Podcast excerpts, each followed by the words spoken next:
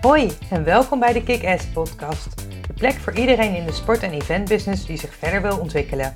Mijn naam is Esther Huismans, ervaren professional in de sport- en eventwereld. Je kent mij misschien ook van Kick-Ass, het inspiratieplatform voor vrouwen in de sport. Of van mijn online netwerktrainingen van de Kick-Ass Academy. In deze podcast deel ik mijn tips en ervaringen en maak ik je deelgenoot van de weg die ik als ondernemer aan het afleggen ben.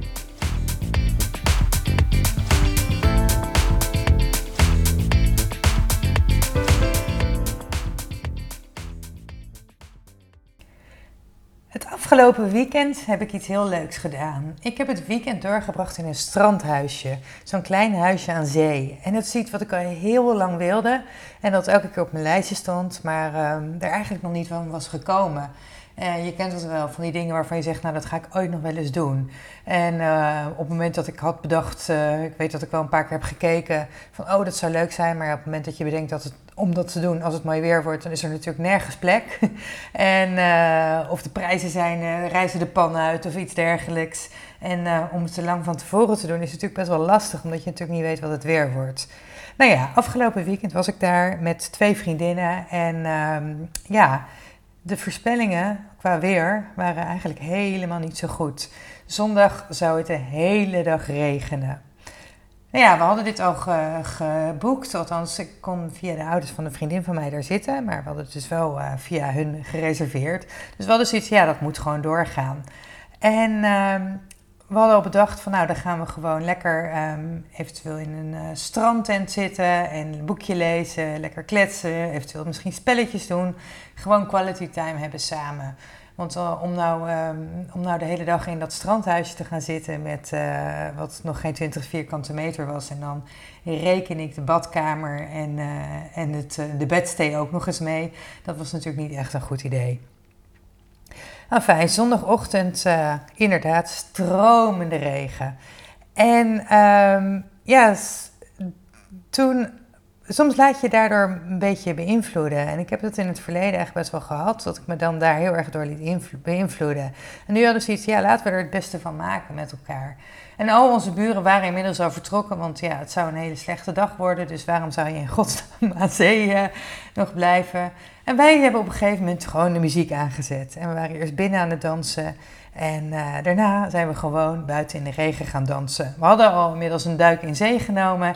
En uh, uh, op een gegeven moment begon het steeds harder te regenen. En we hebben de muziek lekker aangezet en nou ja, gedanst in de regen.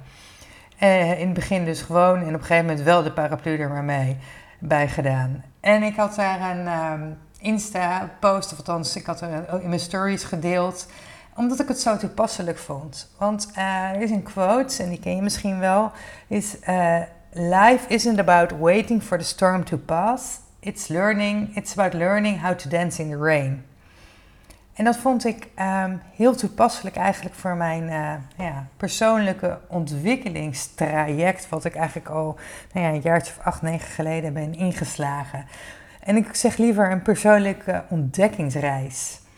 Um, een van de eerste trainingen die ik op dit gebied deed, uh, was een NLP-training. En um, ja, heel veel mensen zeggen, ja, dat zijn van die positiviteitsgoeroes. En dan moet je denken aan uh, de chakra van Emil Ratenband. Maar waar het daarbij eigenlijk om gaat, is... Uh, er zullen altijd uitdagingen zijn. Er zullen altijd situaties zijn die niet helemaal zijn zoals jij dat voor ogen hebt.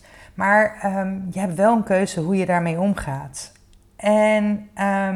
Een voorbeeld hierbij is, ik, ik um, heb het in een eerdere podcast al eens gedeeld, maar toen ik 21 was, toen heeft mijn vader helaas een einde aan zijn leven gemaakt.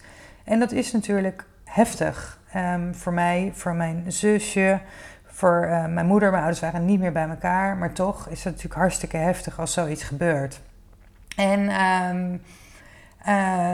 ik heb op dat moment had ik natuurlijk de keuze om te gaan zitten huilen in een hoekje. Of de keuze om eigenlijk alles eruit te halen. Alles uit het leven te halen wat erin zit. Ik ben eigenlijk vrij snel na het overlijden, ik was op dat moment nog aan het studeren, ben ik gewoon me weer in mijn uh, nou ja, studentenleven heb me gestort. Um, de eerste periode ehm, was ik ehm, nog, ja, ik, ik, ik, ben even gaan nog door blijven studeren, maar eigenlijk heb ik al vrij snel mijn studie tijdelijk stopgezet, want er moest van alles geregeld worden met het huis. Het huis moest uh, leeggeruimd worden, het moest verkocht worden en uh, dat heb ik uh, grotendeels, maar ook samen met mijn moeder gedaan. Maar ja, dat was natuurlijk best wel een impact. Maar ik kwam bijvoorbeeld op de studentenvereniging, eigenlijk kwam, ik daar vrij snel, um, kwam ik daar weer. En ik weet dat mensen toen vroegen, ja... Um, wat doe je hier? Heb je hier wel behoefte aan? Is het niet oppervlakkig? En tuurlijk, ja, af en toe denk je wel, het was pittig. En ik denk, ik liep er in de eerste periode misschien zelfs wel een beetje als een zombie rond. Maar het was ook weer fijn om, om gewoon tussen de mensen te zijn en gewoon door te gaan met leven.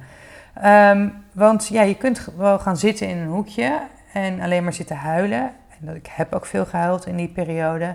Um, ik heb de CD van Marco Borsato dat in die periode echt grijs gedraaid. Ik weet niet of je dat kan zeggen van CD's, maar um, ja, er zijn veel tranen, er hebben veel tranen gevloeid. Maar aan de andere kant, wat ik al zei, um, ik heb op dat moment ook de beslissing gemaakt om te gaan leven en echt te gaan leven en echt te doen uh, wat ik leuk vond. En dat is een keuze die je zelf altijd maakt, kunt maken. Ben jij slachtoffer van de situatie? Of neem jij de touwtjes in handen als er zoiets gebeurt? Um, en in mijn geval is dat ik op dat moment de beslissing heb genomen om echt mijn hart te volgen. En bijvoorbeeld dus niet te kiezen voor een uh, carrière in de corporate wereld, maar te gaan voor een droombaan in de sport. Dat is iets wat ik altijd al wilde. En dat is me dus ook gelukt. Um, en een quote, één ding wat mijn, ik heb een coach gehad en die zei eigenlijk altijd: What if the worst thing is actually the best thing that happened to you. En dat is een beetje het kader van omdenken. En tuurlijk is het vreselijk wat er gebeurd is met mijn vader. En ik zou het liefst, nou ja, het willen terugdraaien. Alleen, ja, dat kan natuurlijk niet. Maar wat kan ik er wel uithalen? En um, als ik nu terugkijk, denk ik, ja, mijn vader zou ook niet hebben gewild dat wij alleen maar zouden zitten treuren. Die zou willen dat we alles uit het leven zouden halen. En um, ik denk ook als hij terug, als hij naar ons kijkt, of ja, ik heb het een of andere manier het idee dat hij, toch op, dat hij toch wel voelt hoe het met ons gaat, dat hij ook gewoon trots zou zijn op alles waar wij mee bezig zouden zijn. En ook in de huidige tijden is het iets wat, uh, wat natuurlijk speelt. Ik zeg af en toe voel ik ook in deze periode de machteloosheid uh, die ik destijds ook gevoeld heb, de frustratie misschien wel. En enerzijds is dat gewoon omdat ik heel veel uh, van de maatregelen onder andere niet begreep en ook niet, nog steeds niet begrijp. En anderzijds omdat ik om mij heen ook merkte dat veel mensen het psychisch zwaar uh, hadden en nog hebben. En juist omdat ik weet wat voor impact zoiets op je leven kan hebben. Ik zeg gelukkig heb ik zelf um, nooit depressieve gevoelens gehad. Maar ik weet wel wat het kan doen als iemand in je omgeving dat heeft. Ik zeg daarom um, ja, raakte me dit soort dingen dus extra. Omdat ik ook gewoon weet ja, hoe, wat voor impact het heeft. Um, en daar wil ik nog wel aan toevoegen. Ik zeg op het moment dat mijn vader die beslissing maakte, hoe heftig misschien ook. Um, en dat zal misschien raar klinken, maar voor ons was het ook een soort van opluchting. In die zin dat het. Um, we konden het afsluiten en we konden weer verder met leven. En het ergste wat kon gebeuren, was gebeurd. Maar toch konden wij weer door, wij konden verder. En ik zeg ook sinds, sinds dat moment begrijp ik eigenlijk ook altijd dat mensen bijvoorbeeld die, um, waarbij er iemand vermist is, uh, dat die gewoon duidelijkheid willen hebben. Ook al is dat het ergste. Want daarvoor dacht ik altijd, ja, maar je wilt toch hoop hebben? Maar hoop, die onzekerheid, die is echt zo killing eigenlijk. Um, nou ja, ik wil er niet een heel verdrietig verhaal van maken. Maar wat ik wil zeggen is dus in, in Um, ja, je hebt in dit soort situaties heb je altijd een, een, een, een keuze om te kijken, oké, maar wat kun je eruit halen?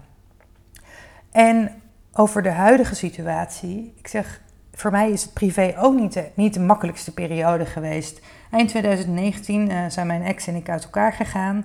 En wij hebben in die periode daarvoor en de jaren daarvoor hebben we ook nog een uh, pittig IVF-traject achter de rug gehad. Uh, we hebben geprobeerd kinderen te krijgen en ik was al op latere leeftijd en ik heb ook nog eens endometriose. Dus de kans was niet heel groot dat het zou lukken. En het is dus ook niet gelukt. Maar ja, maar ja dat is natuurlijk niet, uh, gaat je ook niet in de koude kleren zitten. Um, en um, uiteindelijk hebben we een punt achter onze relatie gezet. Dus eind 2019 had ik um, geen man meer, geen kind en geen en geen huis, want wij woonden samen.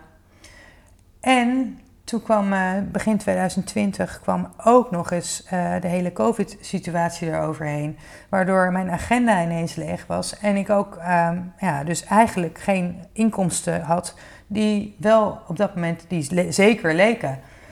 En de periode daarvoor, dus ik had eind 2019, had ik net een aantal grote investeringen gedaan. Ik was met allerlei mooie dingen bezig. En uh, ik had zoiets ja, er komen gewoon heel veel mooie dingen aan, dus prima. En ik ben iemand die altijd een een grote financiële buffer heeft. Um, natuurlijk omdat ik ZZP'er ben, maar daarnaast was het ook een soort van, nou ja, misschien is het zekerheid voor jezelf kopen. Maar um, mijn buffer was dus op dat moment ook een stuk kleiner dan die eigenlijk altijd is geweest. En het grappige is um, dat in de periode dat dit gebeurde, dat ik me eigenlijk krachtiger voelde dan ooit. Dat ik echt zoiets had van ja, maar ik ga er iets van maken. En dat toen misschien pas echt het besef kwam dat ik me heel lang druk had gemaakt over allerlei dingen die, die mogelijk in de toekomst zouden kunnen gebeuren.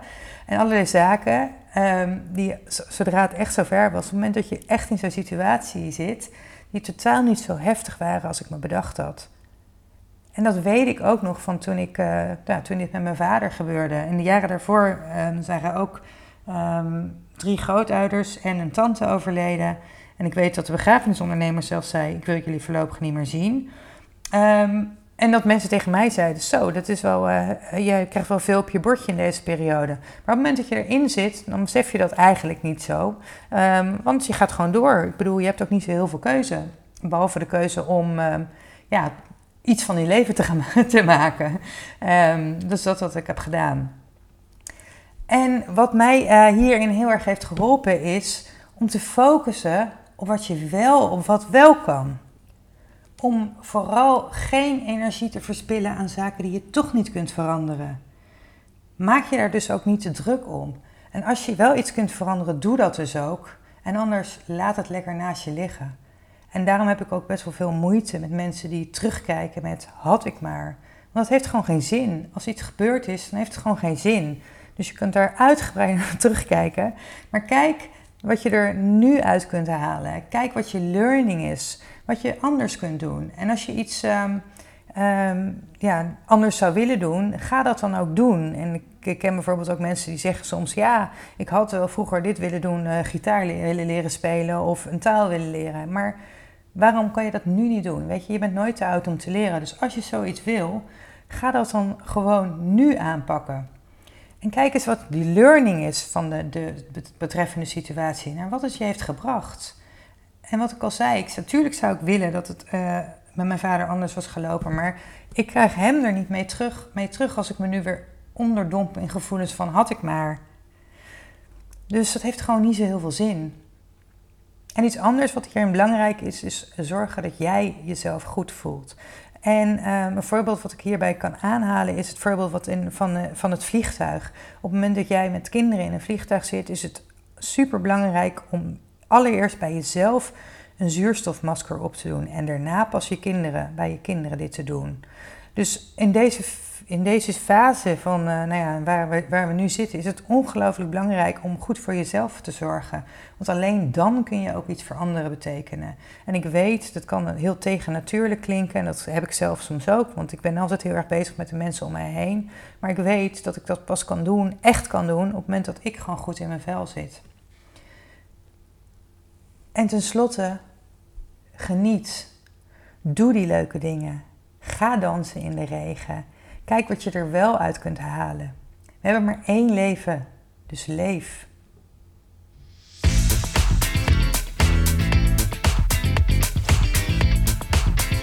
Dit was de aflevering van vandaag. Heel erg bedankt voor het luisteren. Vond je deze aflevering waardevol? Dan zou het heel fijn zijn als je een review achterlaat op iTunes of als je deze podcast deelt via je social media kanalen. Tot de volgende keer!